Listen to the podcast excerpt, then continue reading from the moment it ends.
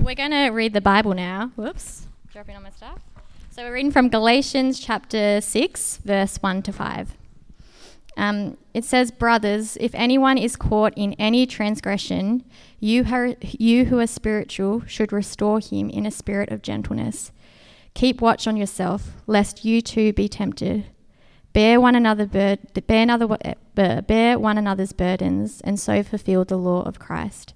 For if anyone thinks he is something when he is nothing, he deceives himself. But let each one test his own work, and then his reason to boast will be in himself alone and not in his neighbour. For each will have to bear his own load." Thanks, Anna. My name's Jeremy. I'm the lead pastor here at City Light. It's really good to have you with us this morning. So whether you are new to church or whether you come regularly week in and week out, it's great to be able to open God's Word in you in the second last passage here in Galatians.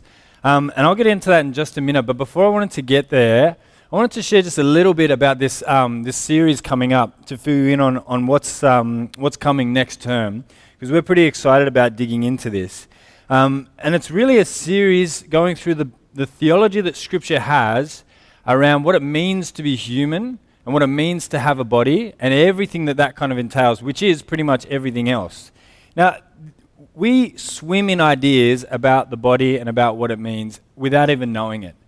So there is a movie that you may have heard of called Avatar, and it is the highest grossing film of all time. But there are two things that are particularly interesting about this film. One is that someone on the graphic design team got away with using Papyrus, which is a free font for a multi-million-dollar movie. Someone took a day off that week and got away with it, so well done to them. But the second thing about it is the film subtly has a very strong theological claim about the body, and it's this: that the body has nothing to do with who I truly am as a person. It's just a vessel or a conduit. It's something that I use to express my true self. So without giving much away in the movie, because the sequel's coming out sometime soon, and it's about 19 hours long, I think, and James Cameron's a little bit touchy about that subject. But it's going to dive into, again, this idea that really your body doesn't mean anything much. It doesn't tell you anything significant about yourself, that who you really are is kind of not to do with your body, but your body is a way of expressing that. And that might sound like a little bit, lofty and, above ground and whatever else, but it's not. Because this is the modern understanding of the body. And this impacts everything. It impacts how you think about sex and sexuality, relationships, gender, our understanding of beauty and cosmetic surgery and getting huge and the culture that comes with that. All of this is connected to our modern view of the body. And so we want to do over this series is to rethink what you've been taught, maybe even inside the church, as well as from the culture, about the body. And our hope over this series is that it will give you a deep and unifying vision across Scripture as to how beautiful God's vision is for what it means to be human. And so over this series, we're going to do something just a little bit different as well. The Sundays are going to track by topics, and the midweek groups are going to be moving through some material called Rethinking Sexuality. And it's the first time we've done this. And so during groups, we're going to be getting across the whole Bible's teaching on this topic. But on Sundays, we're going to be hitting on individual topics. So in week 1, we start with rethinking the body. Week 2 is rethinking life. Week 3 is rethinking sex. Week 4 is rethinking manhood and womanhood. Week 5 is rethinking singleness. Week 6 is rethinking marriage. And then during the week, the groups are going to be tracking through the same material based on a book called Rethinking Sexuality. And as well as that, there are a couple of seminars during it to dive deeper into a few things. Dr. Megan Best is coming on the 27th of July. And she's going to be talking about life and ethics. And then that Saturday, Sam Albury is running a conference. He's a follower of Jesus who experiences same-sex attraction and is going to be running through a biblical understanding of that and of singleness. So there is a whole bunch to dive into over this term. Now, if you've been with us for any amount of time, you'll know that I never say this.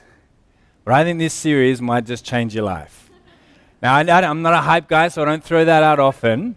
But as we've dug into this material and prepared it for the series coming up, I really think this could involve not just one, but a couple of really significant moments for you, and might even save you years of pain and misunderstanding and the doubt and deconstruction that can go with that, Because there might have been stuff that you picked up in a church context that you thought was biblical, and it wasn't, and it's doing harm, and this might be the chance to just go and rethink things according to Scripture. It might also be a time where you unknowingly have just imbibed things from the broader culture, and it's a good chance to bring them to light and weigh it in front of Scripture. So I think this is going to be a great series to dig into. So that's Rethink, kicking off on July 24, and for the first week of it as well, our Link missionaries who are coming all the way from another part of the world, Morgan and Olivia Rennie, will be with us, so it's going to be a great week to kick off. All right, so that's Rethink. I think you should be there. Now, Galatians 6 is where we're up to, the second last section in this book that has been on grace. And as we get to the end of this book, the author Paul, who's writing to a church who have been starting to wrestle with this idea of how are you right with God? Is it something that you do, or is it sheer grace? He's made the argument that it's grace all the way. And now he's starting to land on how this will impact church community. And he has one point to make from this passage that Anna read out before, and it's this. It said, as a follower of Jesus, you are saved into a community to be a part of a community. See, isn't it true that every culture throughout history, you can tell a lot about that culture from its mythological heroes, whether that be like a, kind of an extrapolation from a person, a Cleopatra, or whether it's like gods like Zeus or the like. All a culture's mythological heroes can tell you a lot about what that culture values. And I reckon our culture has its own mythological character as well, and it's the Lone Ranger. The Lone Ranger embodies all the values of a hyper-individualistic culture like ours, isn't it? The person who does it by themselves. You know, if you're into kind of like highbrow movies like Die Hard, that's got the Lone Ranger in it. John McClane, one man against multiple terrorist organizations, always at Christmas time, year after year after year. Don't be around that guy at Christmas. But the whole point is like one guy against the odds can take down this, incredibly powerful network of villains. But more than that, it spills over into things like the garage myth. You know, the mythology around huge corporations that started in someone's garage. It was just one woman or one man, against the odds, with no help at all from the outside, pull themselves up by the bootstraps and build a global organization. And it's a fantasy. It's a mythology. And whenever you dig into the details of it, it's never true. I mean, particularly around the myth around the garage, the idea that someone built this organization without any help or any luck by themselves, it never turns out to be true. It always turns out they had a leg up, they got a grant, they inherited some money, they happened to find some people who were able to do work without taking much credit for it. Once you dig into it, it's never the case that anyone did anything by themselves. But we still love these stories, and we still buy into them, and we want to believe them. Why? Because I think, ever since the garden, we've always wanted to be God. We've always wanted to have a sense that I can do things without depending on anything or anyone outside of myself. That's the myth that we embrace. That it's better, if you can, to be the type of person who doesn't need anyone or anything outside themselves. To be like God. This characteristic of God, if you want to get theological, is called his aseity, the sense that God needs nothing outside of himself to exist or to thrive. And we want to be like that. But the truth is it doesn't work, that we weren't created to thrive in that way, that it never actually happens. And more than that, the more we pursue it, the more isolated we become. And so Paul is going to say here, now, if you've grasped the gospel, you need to understand that you are saved into a body, into a community. It's not just you and God doing it solo, but actually he saved you to be a part of a people and that you need the people around you. And so I'm going to pray that as we open God's word, he would open our hearts and minds to see this truth in a new depth. Let's pray. Father, we praise you that you have designed us to live and to thrive in community. And so we pray that as we look deep into the gospel this morning, that you would show us our need for you and for one another, that we might honor Jesus with all of our life. And Father, we pray this for the sake of your holy name. Amen. Well, if you were with us last week, the passage that Jacob opened up for us was on the Christian wrestle with sin. That in the gospel, it's true that we are forgiven and set free and made new. But that doesn't mean that as followers of Jesus, you will never ever struggle with sin again. There is a reality of the flesh and the spirit actually striving against one another. And so we looked at that last week, and so it's quite natural then that Paul would dive deeper into this topic and how it is that we're going to need help when it comes to the matters of sin. Look what he says in Galatians 6, 1-3. It says, "Brothers, if anyone is caught in any transgression, you who are spiritual should restore him in a spirit of gentleness. Keep watch on yourself, lest you too be tempted. Bear one another's burdens and so fulfill the law of Christ. For if anyone thinks he is something when he is nothing, he deceives himself." It says the church community should be a community where we help each other to deal with sin. That it is a matter that we help one another. Notice Paul says here, if anyone is caught in a transgression. And the word here, caught, maybe doesn't translate super well into English. It doesn't mean caught as in they're exposed or found out. The idea of caught here means the sense is like of being overwhelmed or trapped or stuck. And so here Paul is saying, look, if someone is kind of stuck in sin, that they will actually need help from others. Last week we saw the strange observation that as humans, we can actually become enslaved to our own desires. And that's a strange thing, isn't it? We can have lesser desires that overcome our greater desires so that we do not do what we want to do. And we experience this in all kinds of just inane sort of ways. You can experience it in small cases when you have the desire to save money. That's your deepest desire. But then you also impulse spend. And so your lesser desire overcomes your deeper desire. You can have the desire to be deeply productive, but it's overcome by the lesser desire to be entertained and be on socials. And so that overcomes the deeper desire. But it can also be the case with what we most deeply desire. That a desire for sin can overcome our desire to follow Jesus with all our heart. And so at this point, Paul is saying, yeah, you might get so stuck in something that you actually need people around you to help you out. He says, if anyone is caught in a transgression, you who are spiritual should restore them again. You've heard the phrase that madmen don't know they're mad. That the key to really going crazy is to think that you're really, really sane. And if that ever happens, or if you have experienced before even bouts of paranoia, what you need around you is people who love you and who do have a good grasp on reality to help you to see reality over time. Because the problem is, your mind, the thing that you need to get you out of it, is the thing that you can't rely on. And so at that point, you need others to help you out. And Paul is saying it's kind of like that here, with someone who's caught deeply in a sin. That at that point, they're enslaved to their own desires, just like I was explaining from the chapter before, and need those around them who aren't struggling with that particular thing at this particular moment to help you out. That's what he means when he says, you who are spiritual should restore him. Not that there's two classes of people in the church, the spiritual and the unspiritual.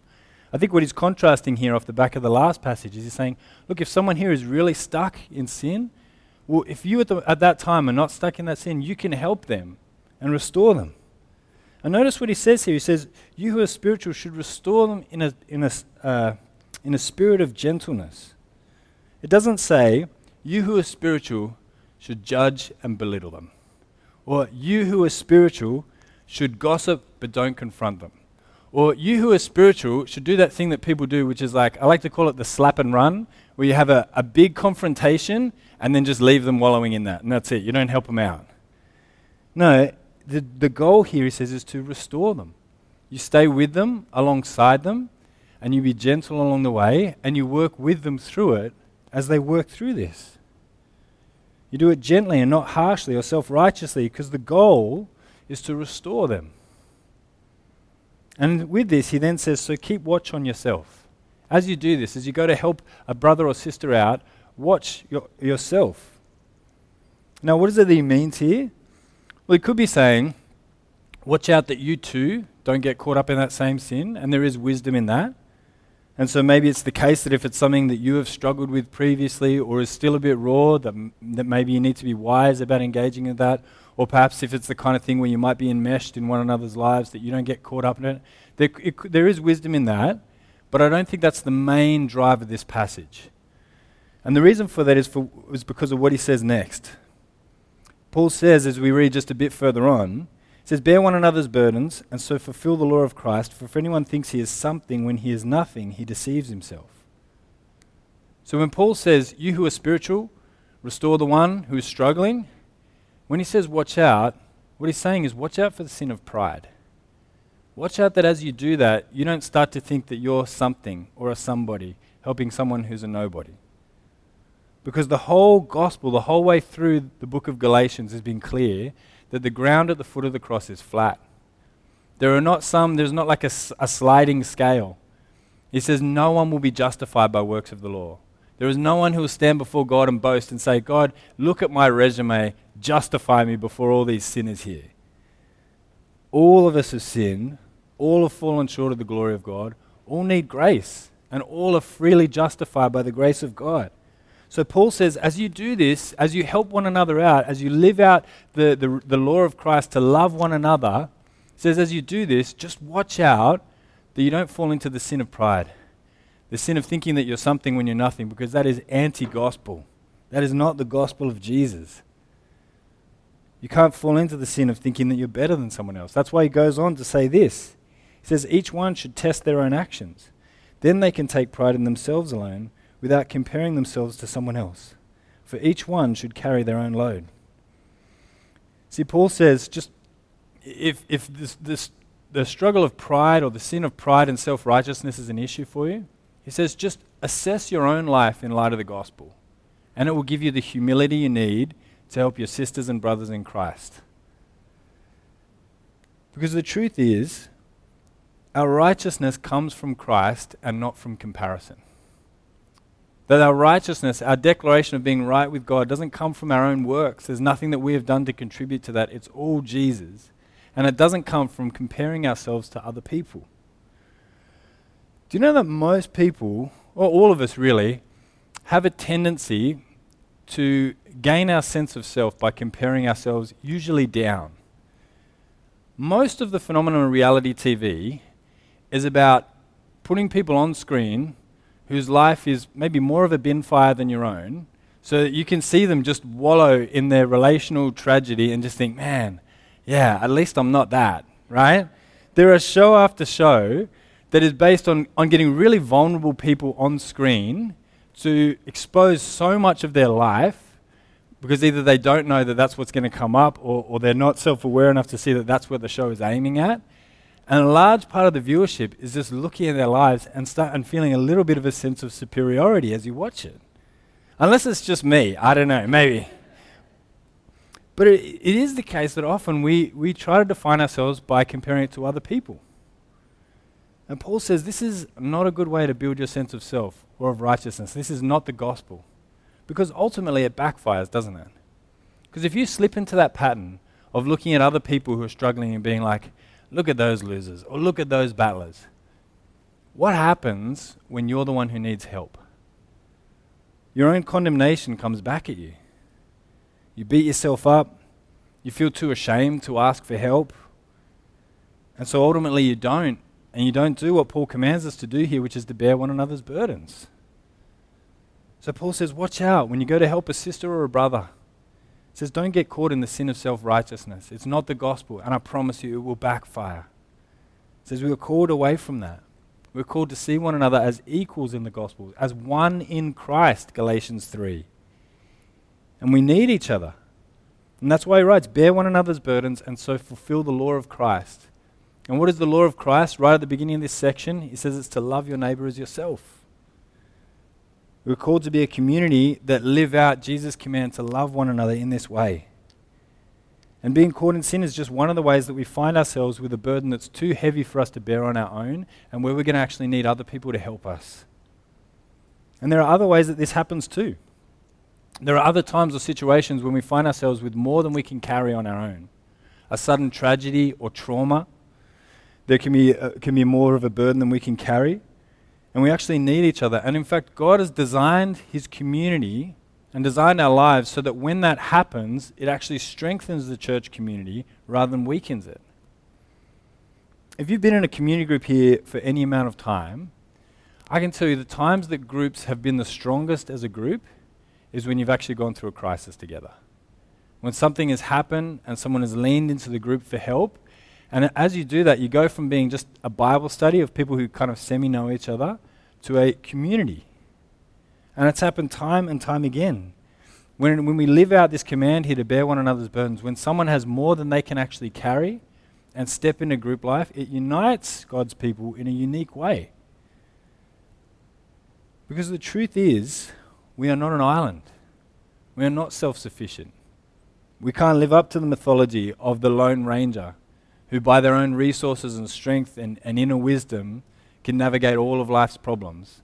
Now, God often puts us squarely in a spot where we are way out of our depth, so that we will actually turn and lean upon one another and fulfill the law of Christ.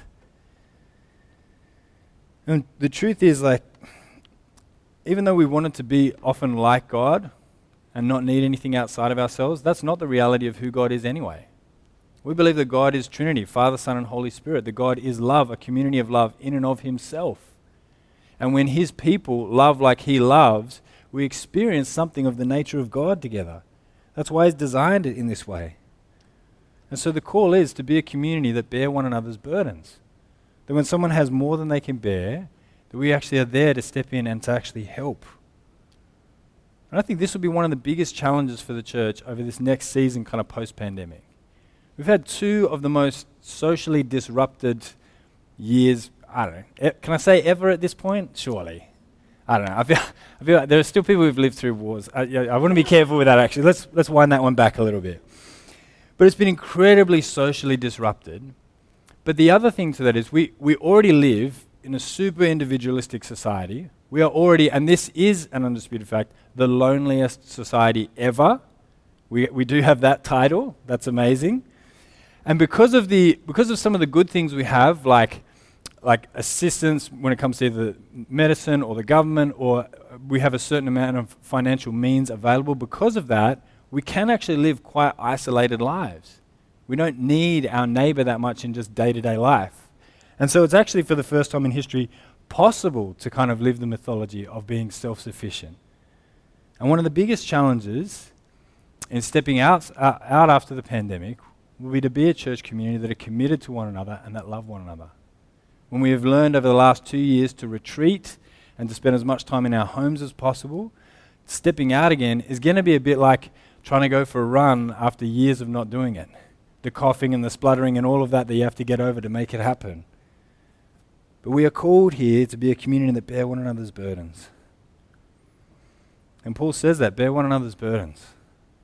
But I don't know if you noticed as well, he says something that almost sounds like the opposite of it in the passage as well. Did you see that as we went through? Just after that, he also writes, but each one should bear his own load. So which is it? Bear one another's burdens or bear your own load? Well, in the gospel, there's no contradiction here. It is a paradox, but there's no contradiction. Paul uses two different words here. The burden is the sense of an excessive weight. That's having more than you can carry yourself. But a load, it seems here, is appropriating, is being able to carry what is yours to carry. Because the truth is, in the gospel, there are things that other people cannot do for you. They cannot believe for you. They cannot have a personal relationship with God for you, that you yourself need to walk out. You are to walk out your own salvation with fear and trembling. No one can do that for you. The church community can help you in that, but no one can do it on your behalf. Dietrich Bonhoeffer was a man who lived through the Second World War, and he was a part of a group who had conspired to kill Hitler, and he tragically was executed just before the end of the war. But what a ministry he would have had after that. Imagine if anyone ever contradicted you about anything, having that card up your sleeve that you tried to kill Hitler. At any point, you'd be able to pull that out and be like, I don't want to say who's wrong here, but have you tried to kill Hitler? I don't know. But here he wrote a book called Life Together, which is about the church community. And he writes this. It's a long quote, so bear with me on this, but I think it's worthwhile as we dive into it. He says, there are Christians too who cannot endure being alone and have had some bad experiences with themselves, who hope that they'll gain some help in association with others. They are generally disappointed. Then they blame the fellowship for what was really their own fault. The Christian community is not a spiritual sanatorium. The person who comes into fellowship because he is running away from himself is misusing it for the sake of diversion, no matter how spiritual this diversion may appear. Let him who cannot be alone beware of community. He will only do harm to himself and the community. Alone you stood before God when he called you. Alone you had to answer that call. Alone you had to struggle and pray. and alone you will die and give an account to God. You cannot escape from yourself, for God has singled you out. If you refuse to be alone, you are rejecting Christ's call to you, and you can have no part in the community of those who are called. And he quotes here Martin Luther saying, "The challenge of death comes to us all. No one can die for another. Everyone must fight his own battle with death by himself alone. I will not be with you then, nor you with me." Do you see here what he was saying? He's saying there are some things that you must do alone. You must have your own faith. You must have your own relationship with God. No one can work that out for you or on your behalf. That is your load and your responsibility, to understand the grace of the gospel and to live it out yourself. There will be times when you're in over your head and you need help, but there are parts of your spiritual walk that you must walk yourself with God. And that maturity as a Christian is understanding that it's both. Understanding what it is that you must walk out with God and when it is that you must ask the wider community for help in working out your faith. And see, the gospel teaches us both things, doesn't it? If anything, at the heart of the gospel, we are taught that we need help from the outside. That in sin, we couldn't do it ourselves. We couldn't justify ourselves before God, and we needed his grace. But we also find in the gospel that it is the way to a personal relationship with our Creator God. That we are called to live this out. And that's why there's a second part to Bonhoeffer's quote here. Look what he says to qualify it. He says, "Let him who cannot be alone beware of being in community. But the reverse is also true. Let him who is not in community beware of being alone. Into the community you were called, and the call was not meant for you alone. In the community of the called, you bear your cross, you struggle, you pray. You are not alone, even in death, and on the last day, you will not be the only one member of the great congregation of Jesus Christ. If you scorn the fellowship of the brethren, you reject the call of Jesus Christ, and thus your solitude can be hurtful to you. If I die then," and he's quoting Luther again, "then I am not alone in death. And if I suffer, they, the fellowship, suffer with me." You see what he's saying? It's both here.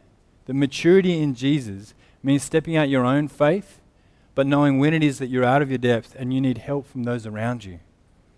That you might bear your own load, but that you might also be someone who at the right time draws in help from others and has the humility to do so. And isn't that really what you're like? If you've done anything in terms of helping kids to grow up, isn't that the balance that you have to teach them? It's always the balance of trying to raise kids who are independent enough, who can bear their own load, but know when to ask for help. And you've got to work out, as your kids get older, you have to work out, as their capacities grow, how to not do for them the things that they can do for themselves. If you do that, it's incredibly disempowering for a kid. If you're still tying their laces at 18, you miss the mark somewhere along the line. You missed a milestone. Because as they grow in their abilities, they grow in their independence. But you also want to raise kids who are self-aware enough to know when they actually need help. And in the same way, maturity in the gospel means the same. Paul says you must know when to bear your own load, but you must know when you're overburdened and you need help from others. And so in applying this, I think there are two places that you don't want to end up. And the first is the Lone Ranger. You don't want to end up as a Christian as the Lone Ranger, the John McClane of the gospel. It may be the case that over your childhood and growing up, that you learned to be very independent because you had a few experiences where you reached out for people and found that you're not going to get either much comfort or much help from them. And so over time, you've kind of learned to be someone who just depends on themselves. And because of that, your inclination in community, even like church, might be to be like, if I've got any problems, that's my issue to bear. And I just need to tough it out alone. I don't want to be a burden to anyone. I don't want to get in anyone's way. If I've got issues, that's my fault and I need to deal with it. Paul says, don't be like that. Bear one another's burdens and fulfill the law of Christ. Be a part of a community. Be there to help one another, but also at times you're going to need to be helped as well. So that's one to avoid, is the Lone Ranger. But the other one, I couldn't think of a better title for it, but like the Eeyore. Is anyone? Is it? Hey, everyone knows Eeyore. Okay, great. I didn't realize it was such a cultural icon. It's sad in the Winnie the Pooh narratives that people aren't looking out for Eeyore a little bit more. That guy's in trouble. But Eeyore, from my memory as a child, moped around saying, nobody understands me. No, he's putting signals out all the time, and everyone just seems to be walking by it, right? No one's picking it up. Now, walk that into the church context. There's not a place that you want to be in where you are feeling like nobody understands me, no one gets me, and you're putting out the non-verbal signals that you need help, and then also being quite bitter that no one's responding to it. Because this also too, like the Lone Ranger, can be a form of pride. Because it takes humility, doesn't it, to actually say to someone, I'm really struggling and I need help. And it takes an extra layer of humility when you do that, and it isn't actually responded to well, and you'll need to ask someone else, or ask again. And it can be hard. And I don't want to come across as mocking by starting with it with the Eeyore, but sometimes it's helpful to laugh at ourselves. You know, there are ways in which we can sometimes act childlike, and we do need to grow through it. But if you are here in a part of community, it may mean having the humility to know that in the gospel, all of us actually are going to need help, that none of us are self-sufficient. It's a myth anyway. If everyone else looks like they've got their lives together, they're just better at pretending than you anyway. And to be the person who has the courage to cross the line and to say, right now, I don't know why and I don't know what's going on, but I'm really struggling and I need help. Because Paul says in doing that, we're not being un-Christian. He says you're actually fulfilling the law of Christ. That it's an opportunity to go deeper into this community of the church. And so is this something you need at the moment? Even stepping off the back of last week, has God by His Spirit been knocking on the door of your heart that you are caught in a transgression and you need help, and you're feeling way too ashamed to bring it up, and you've thought about it and you've balked at it a few times, but maybe now as the second week as we're diving into it, might be the time to just tap someone on the shoulder and say, I just need help with something. Can you catch up with me this week? I just want to talk about something. Because that's what the church community, Paul says, is for. This is how we live out the gospel of grace.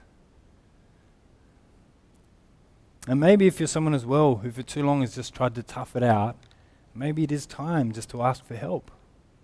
Maybe you're someone who feels just so bad about being a burden to anyone else. You're the type of person who carries a lot of other people's burdens, but the idea that you'd be shifting some of your weight onto someone else just makes you feel, I don't know what, like it's the wrongest thing that a person could do. Well, Paul says, no, it's actually living out the law of Christ. This is how Jesus designed his church. We are meant to live in this way to honor Jesus. And so I'm going to pray that God by his Spirit would overcome whatever it is, the fear, the pride, that we might be a church community that depend deeply on one another and reflect the reality of the love and grace of the gospel as we do this. Let's pray. Father, we praise you that you haven't made us self-sufficient, that you have created us to be in relationship with you and with one another. But Father, we pray that over this week, you'd be strengthening us to be a community that depend on one another more, who step into community, who ask for help, and also who are there to help others. And Father, we pray that you would strengthen us to do this for the sake of your holy name. Amen.